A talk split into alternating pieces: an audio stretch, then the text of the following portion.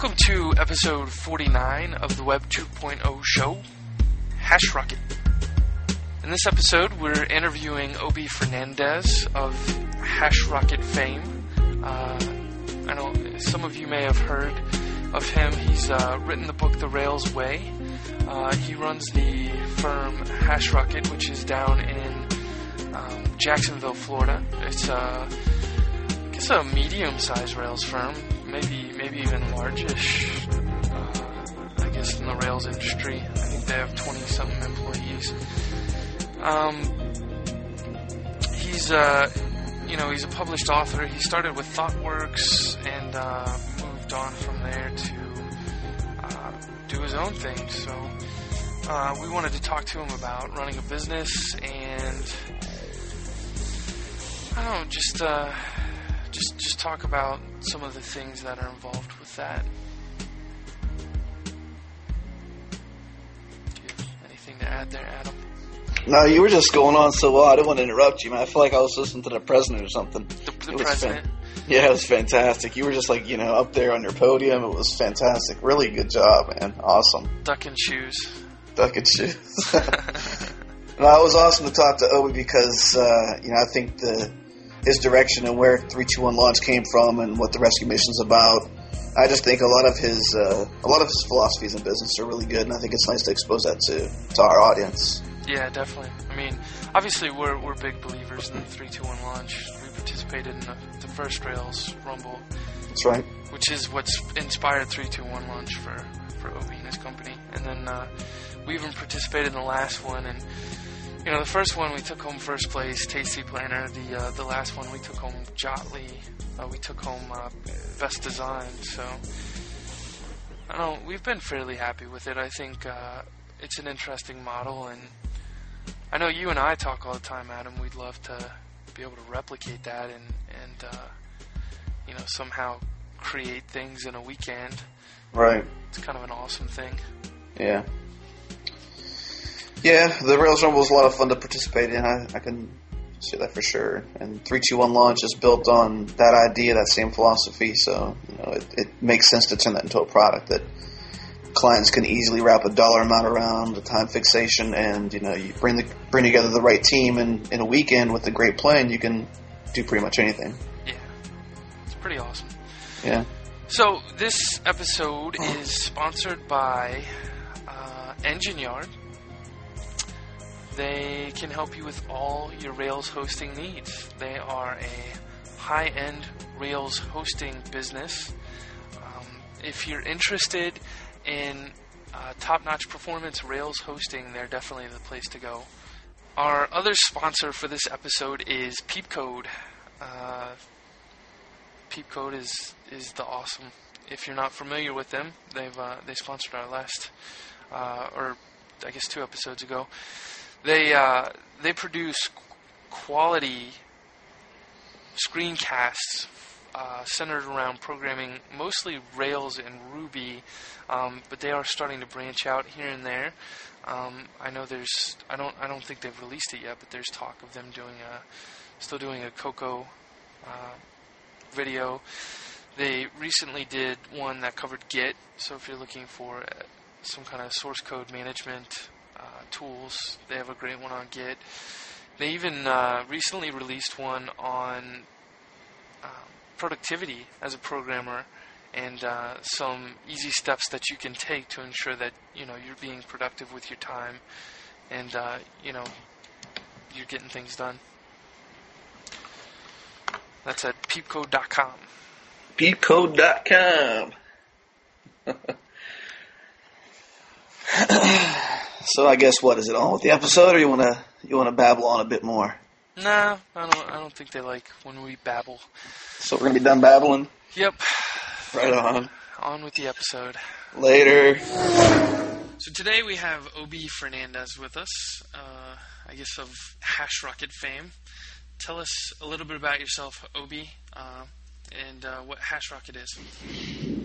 Uh, sure. Uh, we are known as the happiest little rail shop in Florida for a number of reasons, but Uh, basically, we're all about doing uh, really high-quality software work, and we're based down here at the beach uh, in Jacksonville, and really loving what we're doing. Um, the company is kind of grew out of, an, of of my leaving ThoughtWorks and going independent, and then realizing that uh, with the pending success of my book, The Rails Way, I would probably be in a good position to start a consulting company. So Uh, we started planning it about, say, nine months ago as my book was being released, and uh, got it officially launched at the beginning of the year.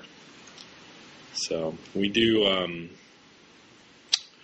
we do pre- pretty straightforward, you know, web custom web development. Uh, no small, you know, kind of commercial websites or things like that. Mostly custom Web two point oh style development and product development for people. Uh, one of our biggest clients is Reuters. I guess they're called Thomson Reuters now, um, where we do kind of some enterprisey sort of uh, Ruby work, and we also have uh, productized offerings. Uh, the first of which is called three two one Launch, and we recently raised the price to forty thousand dollars for that, and basically it buys you a month long of our development services uh, with a very specific project plan that we've found works uh, very well for for getting startup projects off the ground. And uh, we also do rescue missions, which um, we've done a number of projects where we've come come in after another team has, um, both in greenfield situations and just ongoing um, maintenance of, of long-lived projects, uh, where the existing team has just royally screwed things up, or uh, is not living up to the expectations uh, that were set. And starting with a code audit, Uh, which is just a you know an examination of what they got, and uh, and, and starting to lay a roadmap. Uh, we we do a bit of, of helping people get back on track. So it's an important part of our brand and our offering as well. Obviously, ties back into uh, the Rails Way, and, and the fact that you know myself and others on my team are, are viewed as experts. Is that what you had in mind? yeah, yeah, that's good. I think I think a lot of people were really interested in a three two one Launch, and, and especially the rescue mission before. Mm-hmm. I know that was a that was a big headline for when you guys got started. Yeah. What uh, what gave you the idea for the three two one Launch? Where did that sort of come from? Uh, it's interesting that you ask. Uh, Rails Rumble, which is a a competition, a Rails coding competition that uh, I guess is is taking place annually, since there's another one this year. Yep. But we, we um, I was working with a team down here in Florida, uh, building a Web two point oh-ish kind of uh, Yellow Pages site, and we decided to enter Rails Rumble. Um, so we, we had a really good time. You know, we we fielded a team, four people, and had a really great time doing so.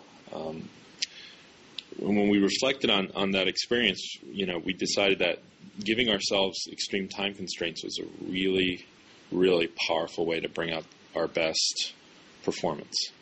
Right. So, and, and that's nothing new. I mean, it's not, it's, it's nothing that hasn't been covered uh, in other arenas, and, you know, people have written books on the subject. But we thought, you know, combined the fact that um, this thought of T approaching zero, T uh, representing development time, Uh, and with Rails and the ecosystem of plugins that we have, and, and the fact that lots of things, lots of the common tasks are very little effort to get done, you you can definitely shrink the construction time for a, I would say, a small scope project to to a few days, if you have the right people. Of course, you know the right people are, is is always a requirement, but if if you do have a good team of people, uh, I would say four at most. They can probably they can pretty much do anything within a, two or three days. Now it's going to be rough. You know the the output, very lack of sleep, lack yeah. of sleep and stuff like that. Yeah, yeah, definitely lack of lack of sleep is bad. Um, and you know there's just there's just so there's just so many bugs and such that you can find within a three day window. Right. Um. But anyway, going back to your original question, which was how how did we think of doing three two ones? The The answer is, you know, we did this Rails Rumble experience, and we said, wow, that's that's a really powerful way of working. What what can we do to actually have a product offering for startups where there's a fixed price and we we minimize their financial exposure and maximize the kind of productivity we can get. So at the beginning, it started as, okay, we'll just do your app in three days. And we actually, we've always kind of seen it as a month effort, but um, it, at first we were front loading uh, like design and prep kind of time. And we right. kind of left it open-ended, right? So your your thir- and our pricing was thirty thousand from the start. So your thirty thousand was buying the three days of effort, and we very quickly realized that just three days is not going to cut it. You you can't like you can't come up with a finished product that a, that a client is going to be willing to, you know, part with thirty thousand dollars for in three days. It, it's just. You know, it's not possible. It's, yeah, uh, bottlenecks in it too. You still have like you have to push back stuff to the client. They've got to approve things, and there's got to be some collaboration there. So it's they've got to yeah. there's got to be a big investment on their side too, as well as your teams, right? Exactly. The and it, it's just you know we very quickly figured out that wasn't going to work. So the question is, all right, well, what could work while still preserving the you know the initial point, which was to compress the time frame. Uh, because if we just expanded the timeout, then it just becomes a normal development pro- project. Right. What cool. we what we ended up doing uh, is is breaking it apart into three phases. Um, first of all, a prerequisite is you have to be working with a designer, and we we've been lucky enough to strike up a, a partnership with EngineWorks, who's also here in Jacksonville, and. Uh, there are a bunch of talent, you know, really talented develop uh, designers and information architects, and they really know what they're doing. So they can supply us with really high-quality mock-ups and uh, flow diagrams and basically everything we need to build a, an app. Because uh, anyone who has experience in this business knows that the hardest part is deciding what to build. Right. You know, people come to us with ideas all the time, and it's like, well. Uh, I just told a guy today, actually. Uh, so he, you know, he's got an idea. He's really excited about it. Um, may or may not have the money. Um, but I said, "Are you working with a designer yet?" And he said, "Well, um, no, uh, hadn't hadn't really thought of that yet." I said, "Okay, well, the first thing you got to do is work with a designer." And EngineWorks works with us, and they they have a ten K package, ten thousand U S, where they do. Everything that's necessary to, to front load a, a three two one. He's like, wow, it's a lot of money, um, you know, for design. It's like, well, actually, you know, that that's cheap. That's basically because EngineWorks and us work together and we know exactly what we need from each other. Um, what's really expensive is doing it like one hundred percent. I, I would call it one hundred percent agile where there's no design up front and you kind of like start the development team with a minimal set of, of ideas or designs that you're going to uh, evolve as you go about. So either either you you go that one hundred percent agile route with just one developer or doing it for yourself or, you know, a very cheap team, or you have a lot of money to spend.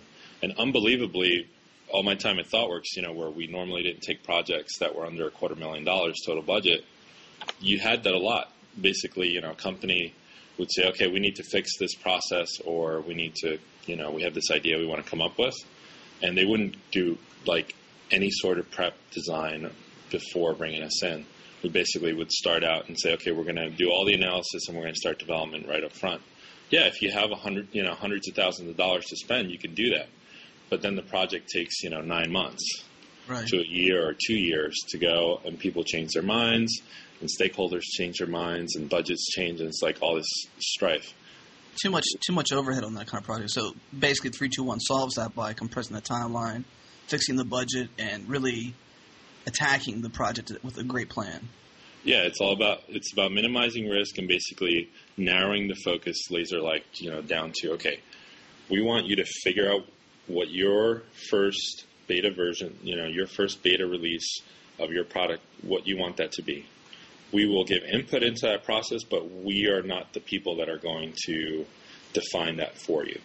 We want you to work with really experienced uh, designers that have, you know, kind of product consulting and branding experience, and just get, get that ready to go, get that package ready to go. And w- then just getting back to the three two one project plan, essentially there's three phases. The first phase is the first week. and the stakeholder, the main stakeholder, the client, works with the lead developer for one week. They go through a process called story carding. And during story carding, what we do is t- uh, basically analyze the, the output of the design phase and break it apart into atomic units that can be executed. Uh, all those atomic units are assigned a story point value, which is a, an effort estimate, and it varies uh, anywhere from one to two to four story points. And we, we create a, what's called a backlog of all these stories that we think we want to tackle. Uh, towards the end of that process, towards the end of that week, we also go ahead and work with the client to prioritize, okay, which are the most technically risky, which are the most important to you in terms of business value. And this is not, you know, the story carding and, and defining requirements this way is not something that we invented. It's it's kind of standard agile, uh, extreme programming or Scrum practice. So we go through a week of that, uh, put, put it all into a tool called Pivotal Tracker, uh, which maybe we can talk a little bit about later. But basically, it's a very good story card uh, management tool. And the understanding, the explicit understanding, it's even contractual with the client, is that what we define here, this is this is kind of your entire vision, but you have to understand that we may or may not achieve your entire vision. Throughout the process, you know, it's, it's a fixed price, fixed time contract. Therefore, we're going to do the best that we can. We're going to work with you along the way to prioritize what we get done. But the scope, the exact scope, is going to vary. And sometimes people say, well,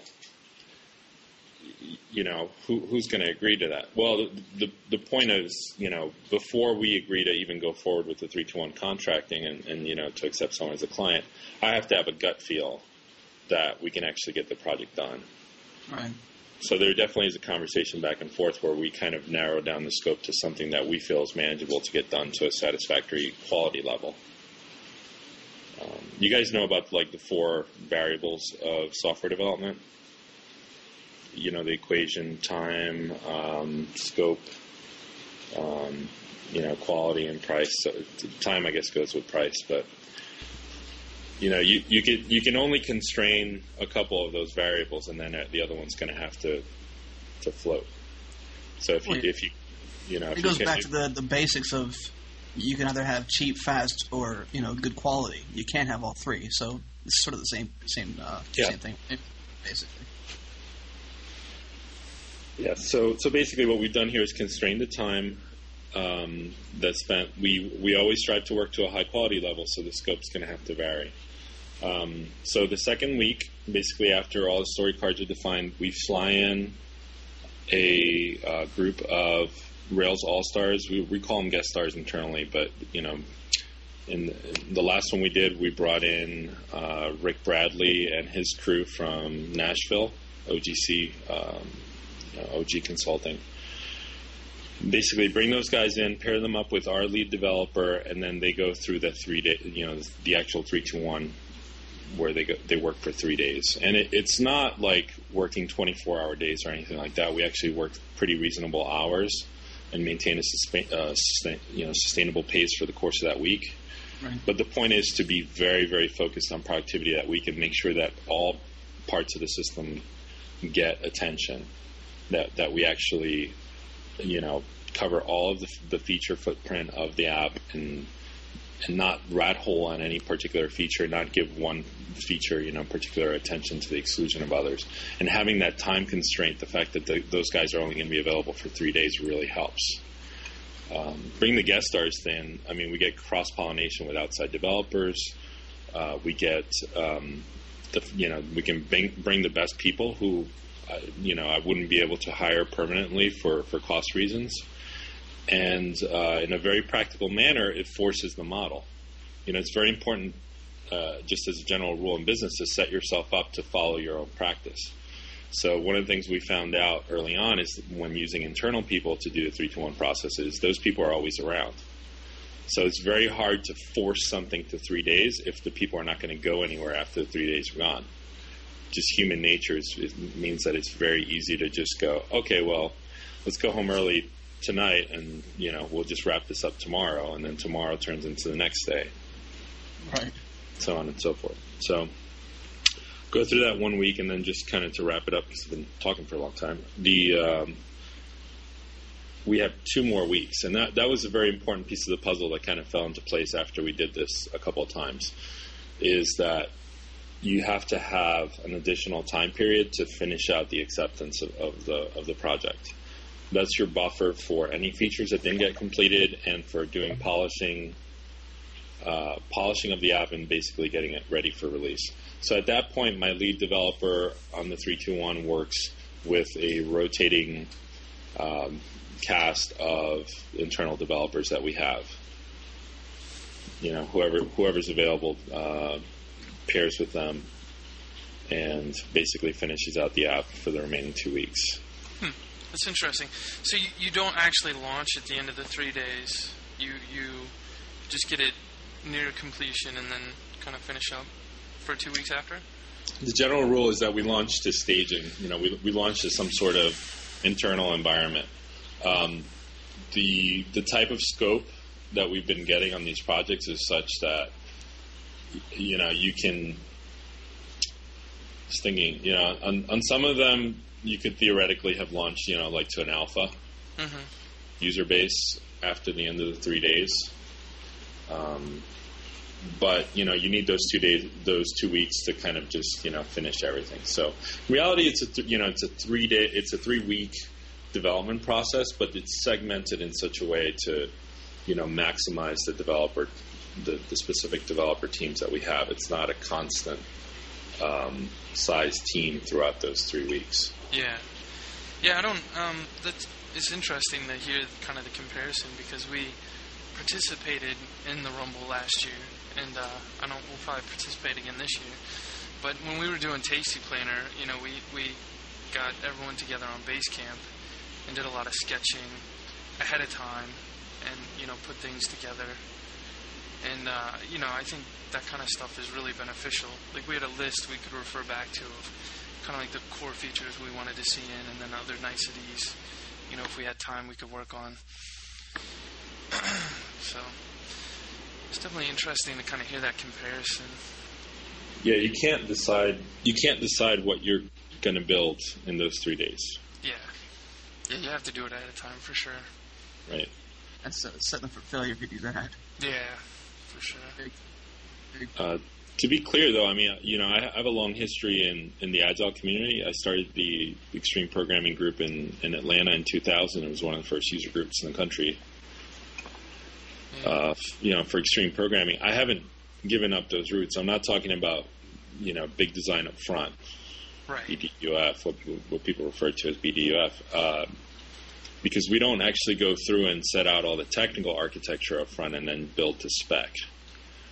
Um, but I think that the design, especially for web-based stuff, mm-hmm. you know, the design has to be in place. You have to have all of the key pages laid out, and you have to have your navigation spec'd out, and you have you have to have all the key visual items in place before you start an effort like that. Uh, otherwise, you know, you, I'm also I'm, I'm not knocking normal, more normal type development processes where, you know, you take two or three months to, to do something like this, and you just kind of go through a very iterative evolving the design. It's just that those are, are more expensive efforts. Right. Yeah. Well, and I, I think it definitely becomes interesting because, like, with Tasty Planner, you know, we, we focused on something that was usable and looked decent, and, and you know, people wouldn't wouldn't walk away from. Whereas I, I think if you take a, a two-month timeline or a six-month timeline, you almost start to build things that may not even be that useful. You don't, you know, you don't know what a user wants until you launch it. So right. It's kind of hard when you're just playing, you know, guess. So. Yeah, a lot, a lot of the things that we live by are, you know, just taking agile principles and, and pushing them to their logical conclusion. So, you know, release often, release early, it becomes release in three days. Right. Um, Sounds like the storm's going to get you there, Obie. Yeah, we're storming? definitely we're definitely into our summer uh, rainy season here. Yeah. Every, every, every day at three o'clock, right? Yeah, pretty much. Every day at three o'clock, regardless, it was going to rain for at least one half hour. Yeah. but it, it's it's sunny the rest of the time. So you guys have quite a large team at Hashrocket now, don't you? How, yeah. How big is the team? Um, last count, we had fourteen billable resources and an assortment of, of support people. The, the Hashrocket family, including admin and and um, you know some like part-time assistants and things, are it, it is about twenty-two, twenty-three people. So yeah, it's a, it's a pretty large group. It's it, it's actually for me, it's a it's it's a fairly big weight of responsibility. Uh, you know, to, to be in a position where a lot of people are, are depending on you for your, you know, for their livelihood. I mean, obviously it's a team effort, but um, part of what's made, you know, my life with, with Hashrocket really exciting and, and made the whole effort really interesting and challenging is just this, it's completely different than what I've done before. I mean, before I've always been, it's just been about me, you know.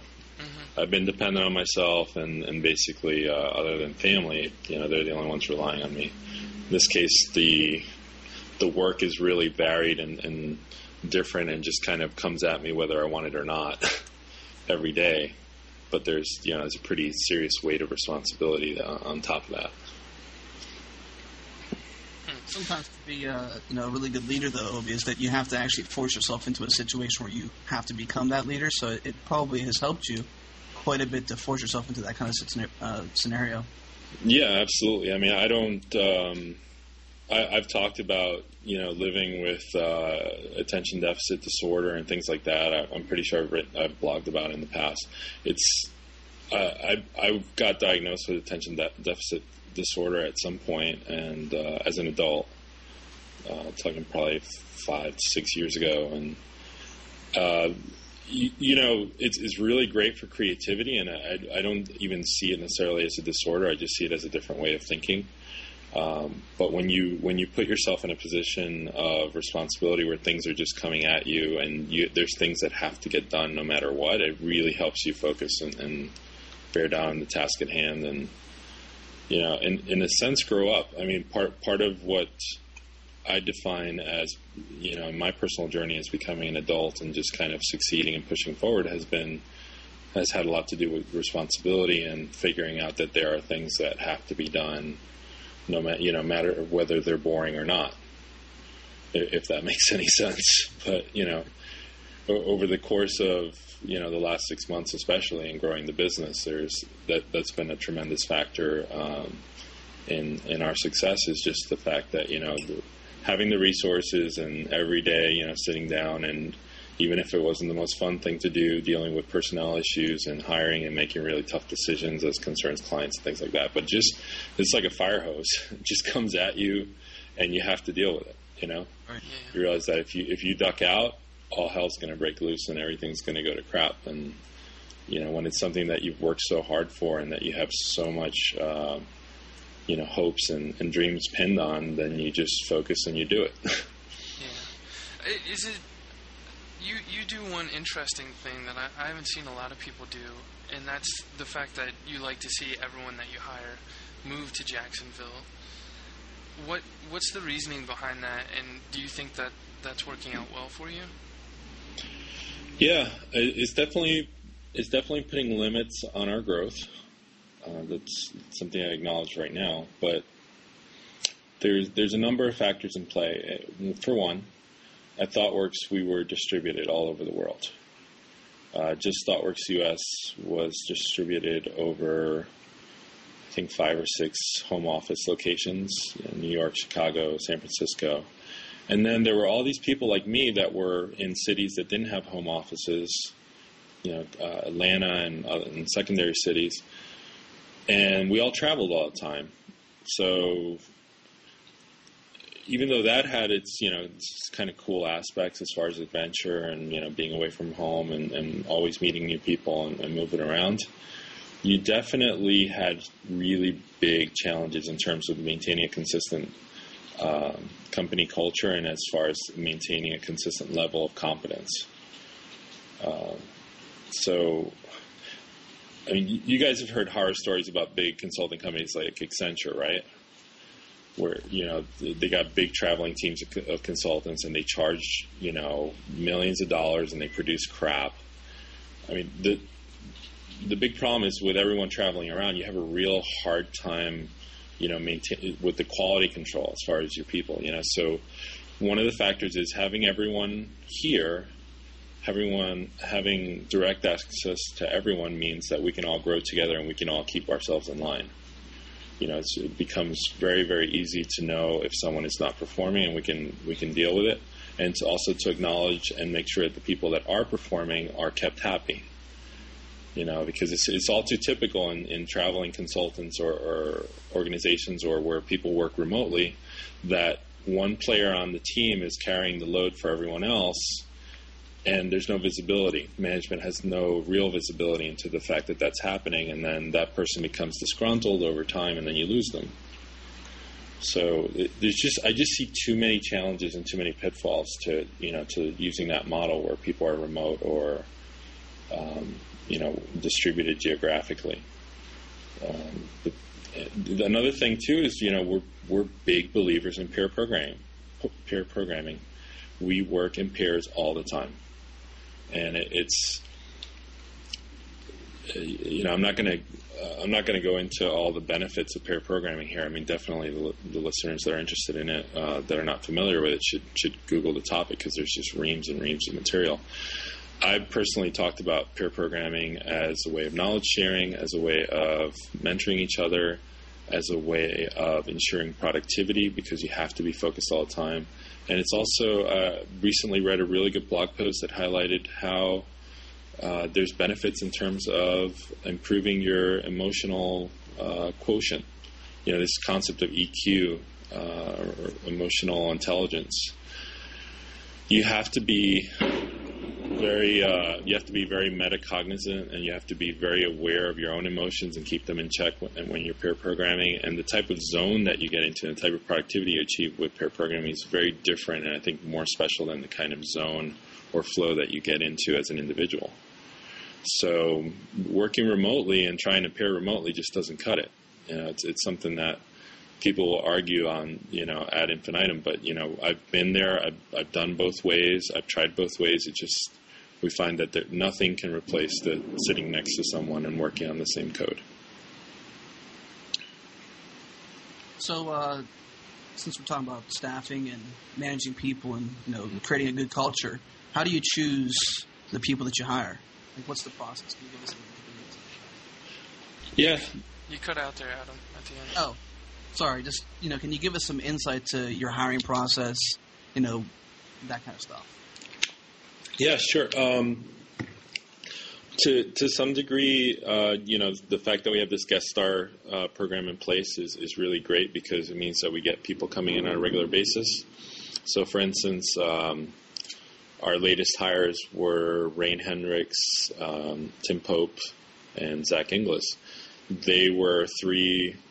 Uh, well, you know, guest stars that came in to work on a three two one and never left. um, nothing can replace actually working with someone before you decide that you want to hire them. So what we've done in every case that I can think of is have that person come in and go through just the trial period. Now, whether it's paid or it's not really kind of depends on the circumstance, but the point is to to get the person in for a period of a week or two and to ha- just to see how they fit into the team um, by getting them to work on real projects. And that's why I say that, you know, the circumstance varies on, on whether it's paid or not. In some cases we've we've had internal projects where we've had the person come in and say, look, uh, we can't afford to pay on this, you know, but it's kind of up to you. If you want to come in and work with us, I mean, you're definitely going to learn something and take it away from, from the situation, and that's worked out. Um, and then the other you know, situation has been where, you know, we, we need the help anyway, and there's very little risk in bringing that person in. Since we work in a pair programming situation all the time, then it's very easy to integrate newcomers like that because you just pair them up with someone that's already familiar with the work that needs to be done. It'll be uh, difficult though with uh, with people having to be in Jacksonville. That's got to limit your, you know, that's got to limit your intake of, you know, superstar talent, right? Uh, it it does, but you know, in a way, we're I'm um, I'm biasing the selection criteria towards the kind of culture that I want to create. Um, we we are on the beach. I mean, we're I, I'm literally turning around in my seat right now and looking out over the and, and looking out over the ocean. You know, right. um, I can I can tell you, you know, I can I can assure you that living at the beach and having these great condos that we live in and having guest accommodations on the beach and you know having this culture where we have a lot of fun and and you know, relax a lot, is very conducive to recruiting, you know, for the type of person that has the flexibility to, you know, up and move over to the beach and who's into that, um, is going to be a very attractive option. There have also been people that I've gone, man, I, you know, I wish I had other things to offer other than working here because, you know, they don't have the ability to, to relocate. You know, I've had plenty. I can would probably be able to rattle off half a dozen names that your listeners would be familiar with that I've talked to about coming down here, and they're like, look, I would love to work for Hashrocket, but I can't move. You know, we're too settled, we own a house, we have family here, wherever here is. And it's like, well, sorry. I guess it's not going to work then. Um, but like I said, it, you know, I'm self-selecting towards what kind of people. Towards the kind of people that ha- are more comfortable with change in their life. Um, not that there's anything wrong with stability, but, you know, it's, it's more of an adventure, picking up and moving. It's, uh, you know, you would typically have to be younger, a little bit more inclined to change, a little bit more, you know, um, okay with instability, which you have instability in a startup situation anyway, so why not self-select towards people that, you know, are comfortable with that sort of thing.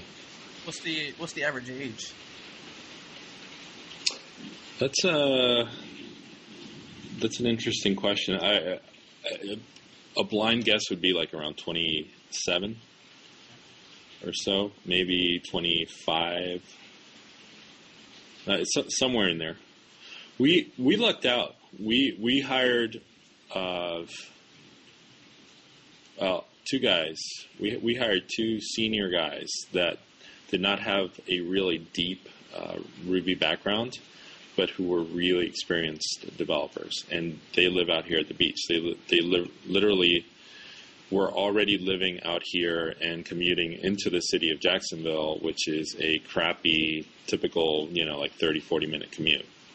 Because the beach is an outlying suburb of Jacksonville, which is a huge metro area. So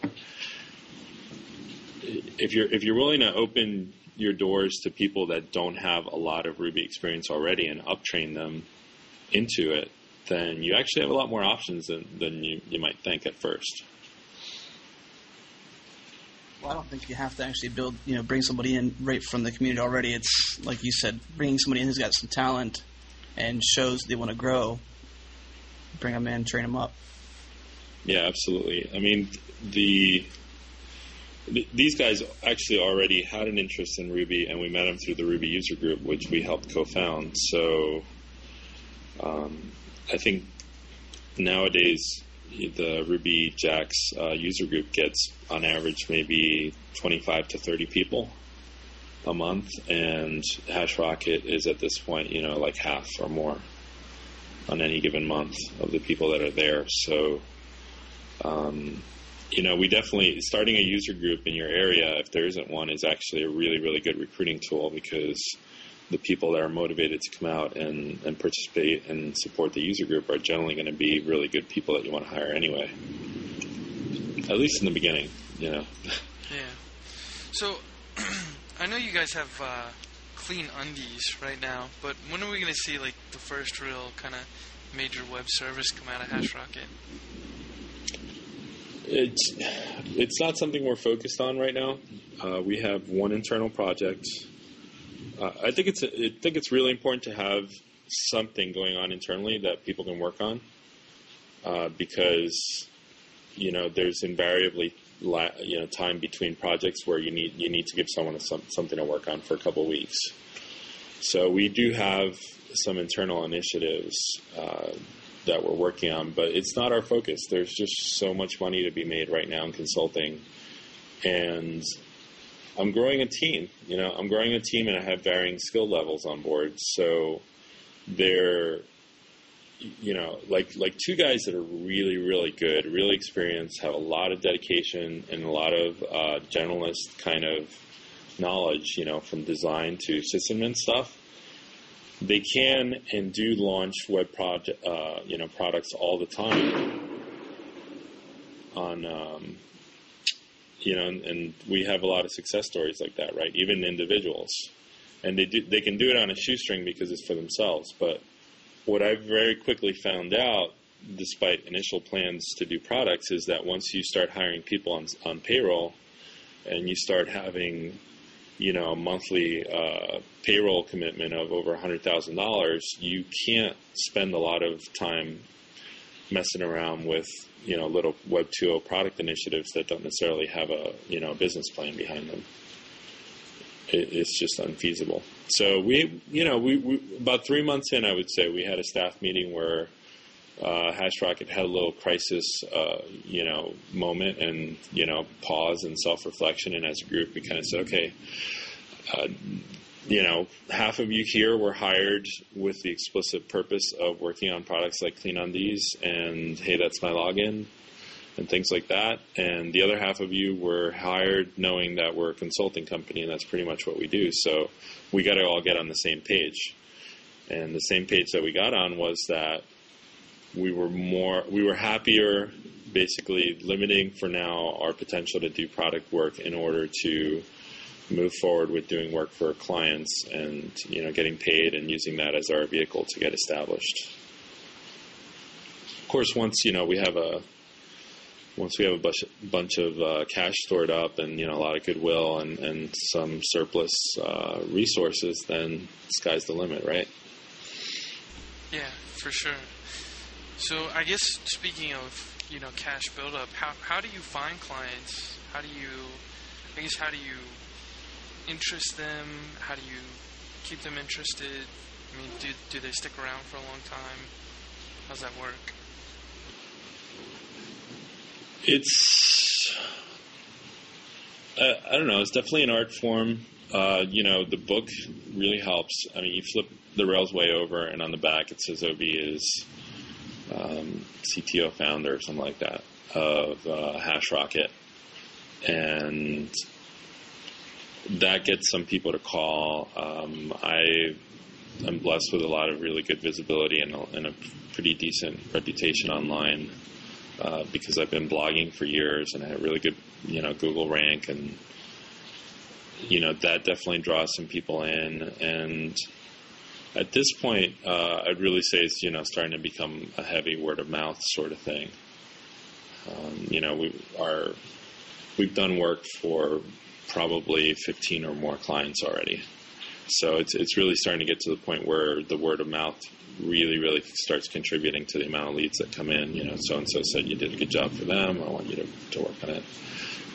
Um, having a really good web presence is also important. And, and the guys at EngineWorks did a phenomenal job of, you know, crafting a, a website for us that really communicated what we were about, and that got the, you know, the message across uh, clearly. Um, you know, the fact that we have the product, I think it's really, really important. It's something I just talked about in Ruby Fringe. It's really important to take what you do and craft it into some sort of product line that you can very easily and concisely describe to your clients. So that's what we do with the three two one and the rescue missions. We actually have do and have done all sorts of other things, right? Like I, I do code audits personally, uh, where for one thousand dollars I'll spend four hours with you or looking at your code and give you a written one or two page report on the status of that code and where you should go. That is an offering that I do, and uh, you know, that's pretty much our low end minimum sort of client commitment. And uh, we also have ongoing project work with, uh, as I mentioned earlier, Reuters, and that's a, you know, pretty big revenue stream for us on a monthly basis. And it's pretty traditional kind of consulting, uh, you know, project staffing. And uh, we've done three, we're doing lo- a ton of three two ones, and we also have done projects that have lasted three months, you know, like in the one hundred fifty thousand dollars budget range. So we do it all, but it's really important, I think, from a marketing standpoint to to put out a couple of your key offerings and describe them in such a way that it's easy to talk to them about clients. Then they come in. You know, I can't tell I can't tell you how many people come in and say, "Oh, I'm interested in your three two one." And it actually turns out that, you know, they're they're more like in the one hundred fifty thousand dollars range with what they want to do, and they're fine with it. You know, the product allows you to establish a place to, to start from. It's a, a starting point, yeah. Right. Instead of just going out, the alternative is to go out and just say, you know, we're the best, call us and we'll discuss what we can do. It's a little too open-ended. It doesn't give people the hook because everyone says they're the best. You know, so how do you decide? You also attend a lot of events too, right? You're pretty social. Like we saw yeah. you at uh, Web two point oh Expo and Future of Web Apps is where you initially met, well, at least where I initially met you at. Yeah, uh, absolutely. You know, I'm the the chief marketing uh, vehicle for Hashrocket. Uh, the guys say that it's a cult of Obie. You know, it's, and I'm cool. I'm cool with that. You know, ThoughtWorks is a cult of Roy. He's not quite as visible now. You know, like ten or fifteen years later. Uh, but the founder slash primary owner of ThoughtWorks is this guy named Roy, who is just this, you know, larger-than-life personality, travels all around the world to conferences and to client sites and, you know, made ThoughtWorks in his image, you know, kind of as an enthusiastic, progressive kind of organization. And that is very much in the Hashrocket D N A. You know, that I'm really good friends with Roy to this day. And, you know, was very good friends with him, worked very closely with him when I was at ThoughtWorks, and that's part of what I took away when I started Hashrocket, is that it's very important to be out there, to be an extrovert, to be charismatic, and to get the message out in a in a very interesting and winning kind of way. Everyone wants to work with a winner. So being out there and talking about the experiences that I have and talking about all the fun that we have and talking about the big wins that we have with clients and these progressive causes, you know, everything. I, I don't want anyone to take away that this is in a cynical kind of way. It's not just a raw capitalist sort of, you know, I'm, I'm scheming to do this. It's translating basically all my enthusiasm for all these progressive, fun, you know, forward-thinking kind of uh, movements and, and efforts, everything that I do in my personal life, and basically translating that into concrete things like conference talks, like this podcast uh, appearance, like writing articles for, you know, websites and blogging and the book projects that I work on. Basically looking at the entire, everything that I do ev- that's related to my career and to Hashrocket, and pulling it all in, in a holistic way towards success, you know, just pointing it towards success. If you, if you look at, if you, you know, you can't do a project like this and just have it be a very small portion of your life, just your job. In general, I don't like working with people whose work is just their job. You know, there's that passion element that, that needs to be there if you're going to do really, really great work. So just just being the embodiment of that and, you know, trying to to let that show wherever I go is, is a very important part of, of how we succeed. When we were in uh, Florida, though, the, the word or the phrase was personal brand. Mm-hmm. It's, it's all about Obie's personal brand. Can uh, can you maybe rewind maybe four years or a few years ago and give us like four critical things that sort of establish your personal brand? Uh, sure. So if I rewind four years, I don't know. You well, kind of you kind of faded out there. Yeah. What was Sorry. that? Adam? Just you know, just kind of uh, talk about the, the, the critical things that have established your personal brand. Sure. Um, so I joined ThoughtWorks. Um, and ThoughtWorks I always saw as um, as a company that's fueled by a lot of individual, larger-than-life personalities. And when I started, I was definitely not one of those. uh, you know, I, I, I did climb the ladder real quickly, and because, you know, part of the reason I went to ThoughtWorks was that I wanted to I wanted to be the next Martin Fowler. You know, I want I want to be the next guy that's really out there and pushing the agenda forward and, and, you know, defining the way that software gets done. So big dreams, um, and looking for avenues to accomplish them. So ThoughtWorks was definitely a, you know, very important avenue. Um, around the same time, I started blogging really heavily. I mean, I, I already had somewhat of a reputation in the Java world. I mean, I got my first bio blog, um, Bioling, or whatever you want to call it, um, pretty soon after joining ThoughtWorks. Um, trying to remember what it was about. It may, it may have been when I first got started with Rails, but um, you know, with, within Java circles, I had a little bit of a reputation just kind of for being a bad boy and, you know, being on the cutting edge and, you know, not necessarily taking the status quo and stuff like that, but on a very, very small and, and localized kind of basis. So I, I don't know. You have to you have to start small and work your way up. I mean, definitely I was known within the Atlanta uh, Java user group before I was ever known in any sort of, uh, you know, broader sphere. Um, but the blogging had a lot to do with it. And then a couple of years after that, you know, basically signing up with Addison Wesley to, to work on the Rails book, um, turning that into the series editorship, turning that into... you know, working with, with really, really talented authors and things like that. It,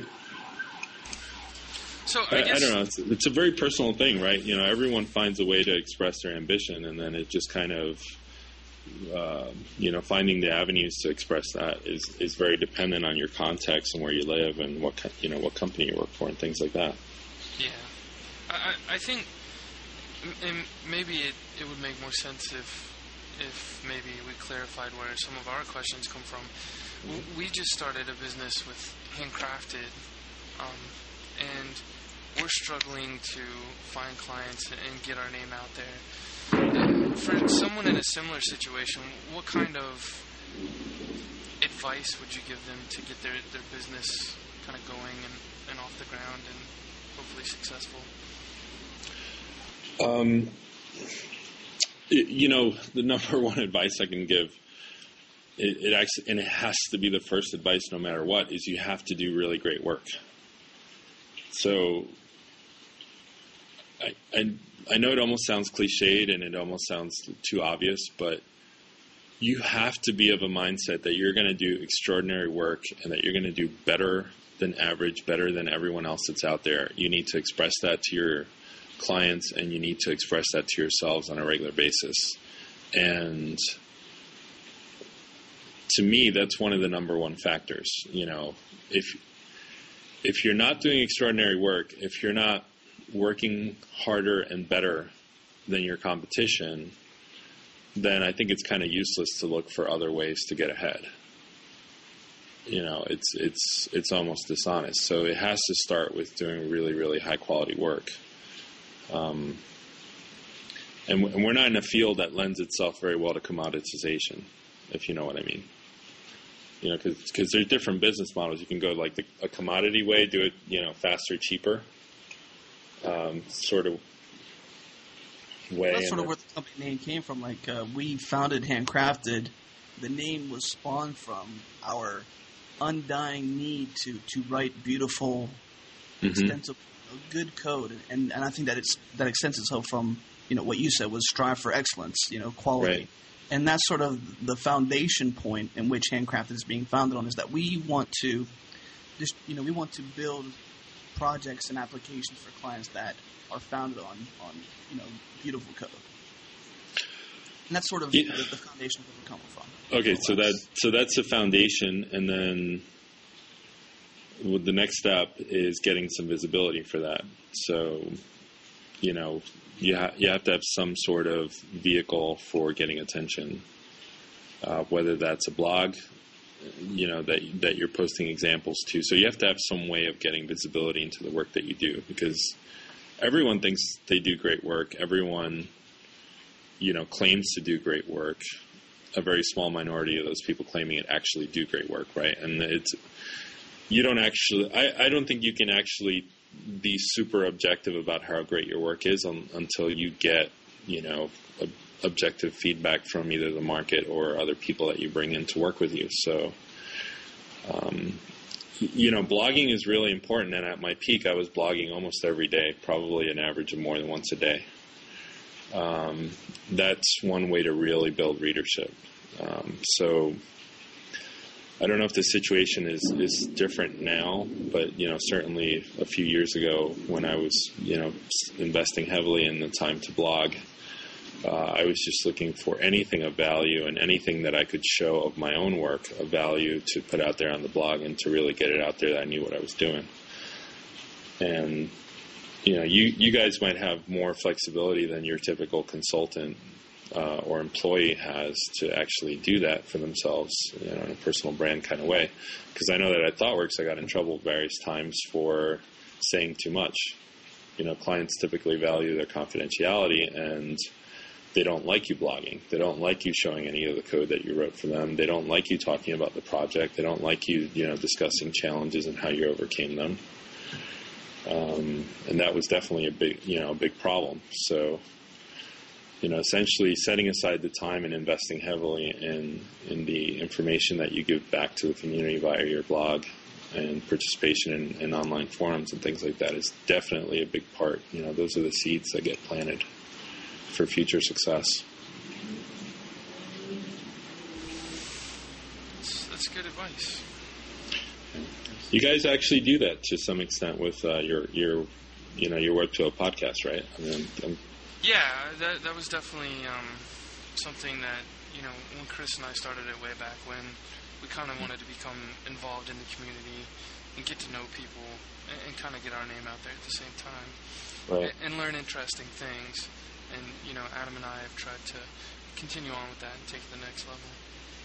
Yeah, I think I think the danger with, or not not da- maybe danger is a little too severe. The the the conflict with, you know, let's say running a popular podcast in a journalist role, because you guys are the hosts, and wanting to get on the other side, which is, you know, to, to be the work producers and to, to have the reputation, is that, you know, just just interacting and hobnobbing with a lot of high-profile people and, you know, people who have good reputations doesn't necessarily rub off on you. You know, it's good. It's really good from a professional sense to have those connections and things like that. But, you know, maybe a parallel effort where you actually discuss the kind of challenges that you have on your, pro- you know, on your own projects, and you guys become the focus of the show, uh, you know, and the the providers of the meat for the show. Uh, would, you know, would be a good a good way to expand in, into uh, you know, the kind of marketing that I'm talking about. That's, I guess that's where a lot of our questions do stem from too. Like, you'll hear Josh mm-hmm. or I uh, pinpoint back to like Tasty Planner or right. You know, we're involved in it and discuss challenges or pain points we've faced. And, you know, one specific that, you know, you encouraged me to get involved with was was like Haml. I've recently used Haml. It, it, my views are crazy clean. I can't even take how clean they are. And the, the output code is awesome. So, I mean, I I remember talking to you in Florida about, uh, you know, you create, you know, you evangelize big time on Haml. Right. And, you know, I think the, the one thing that's got me on the fence of whether or not it makes sense to really push forward and, and do, go back and convert projects to Haml if, uh, if the time constraints are there or whatever, is that um, what are the what are the possible – I don't know, I guess what are the dangers of going all Haml? Are, are there any? Uh, I don't. Well, there's a couple of different questions there, right? yeah. Uh, yeah. I tend one, to ask like fifty questions at once sometimes. Okay. Uh, so number one, should you go back and convert old, uh, older projects or legacy projects to Haml? And the answer is that if if If your stakeholders and your development team can tolerate having a mixed set of, you know, E R B and, and Haml views, then yes, convert them as time permits. Um, but I've actually turned down work because the client didn't want to use Haml, as, as stupid as that may sound. And admittedly, it was a symptom. It was more, I turned it down more because it was a symptom of the type of client they were kind of, they were going to be. Right. But, but it did hinge on the, on a discussion where they said, well, what if we said that we don't want you to use Haml? And out there, Hampton is laughing about this, you know, I'm sure. I just told him at Ruby Fringe about this story, but I, I said, sorry. It's either Haml or you don't work with us because, you know, the fact is it's that good. So, yeah, I, I mean, you're not going to get any... anything but, you know, full-on praise for Haml and, and, you know, encouragement to convert everything that you have over to Haml. I, for me, it, I just see it as the the most direct way of having a a, a low-friction, how should I call it, like a good mental map between your styling and your view structure, your your semantic uh, markup. Right. You know, with with E R B, you're kind of doing mental backflips all the time. With any sort of traditional markup, you're doing mental backflips, and the emphasis is not on the classes and I Ds. Whereas with Haml, you're always thinking, in a, you know, about your semantic structure, and you're always focused on what your class and I Ds are, and you don't have to do those backflips when you go to apply your C S S styling to it. So it, I just find that that just streamlines the process so much that it's not worth working any other way, even if See, non-technical designers are, are involved.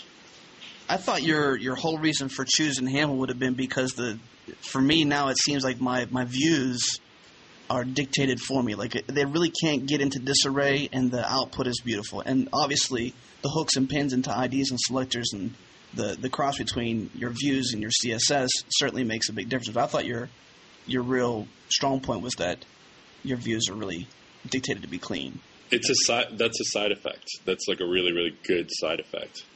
But my main, the main one with Haml, as far as I'm concerned, is that it forces you to think in, in semantic markup with classes and I Ds, and you don't have to do these mental backflips I'm talking about, like maintain a mental mapping between the C S S structure and your markup.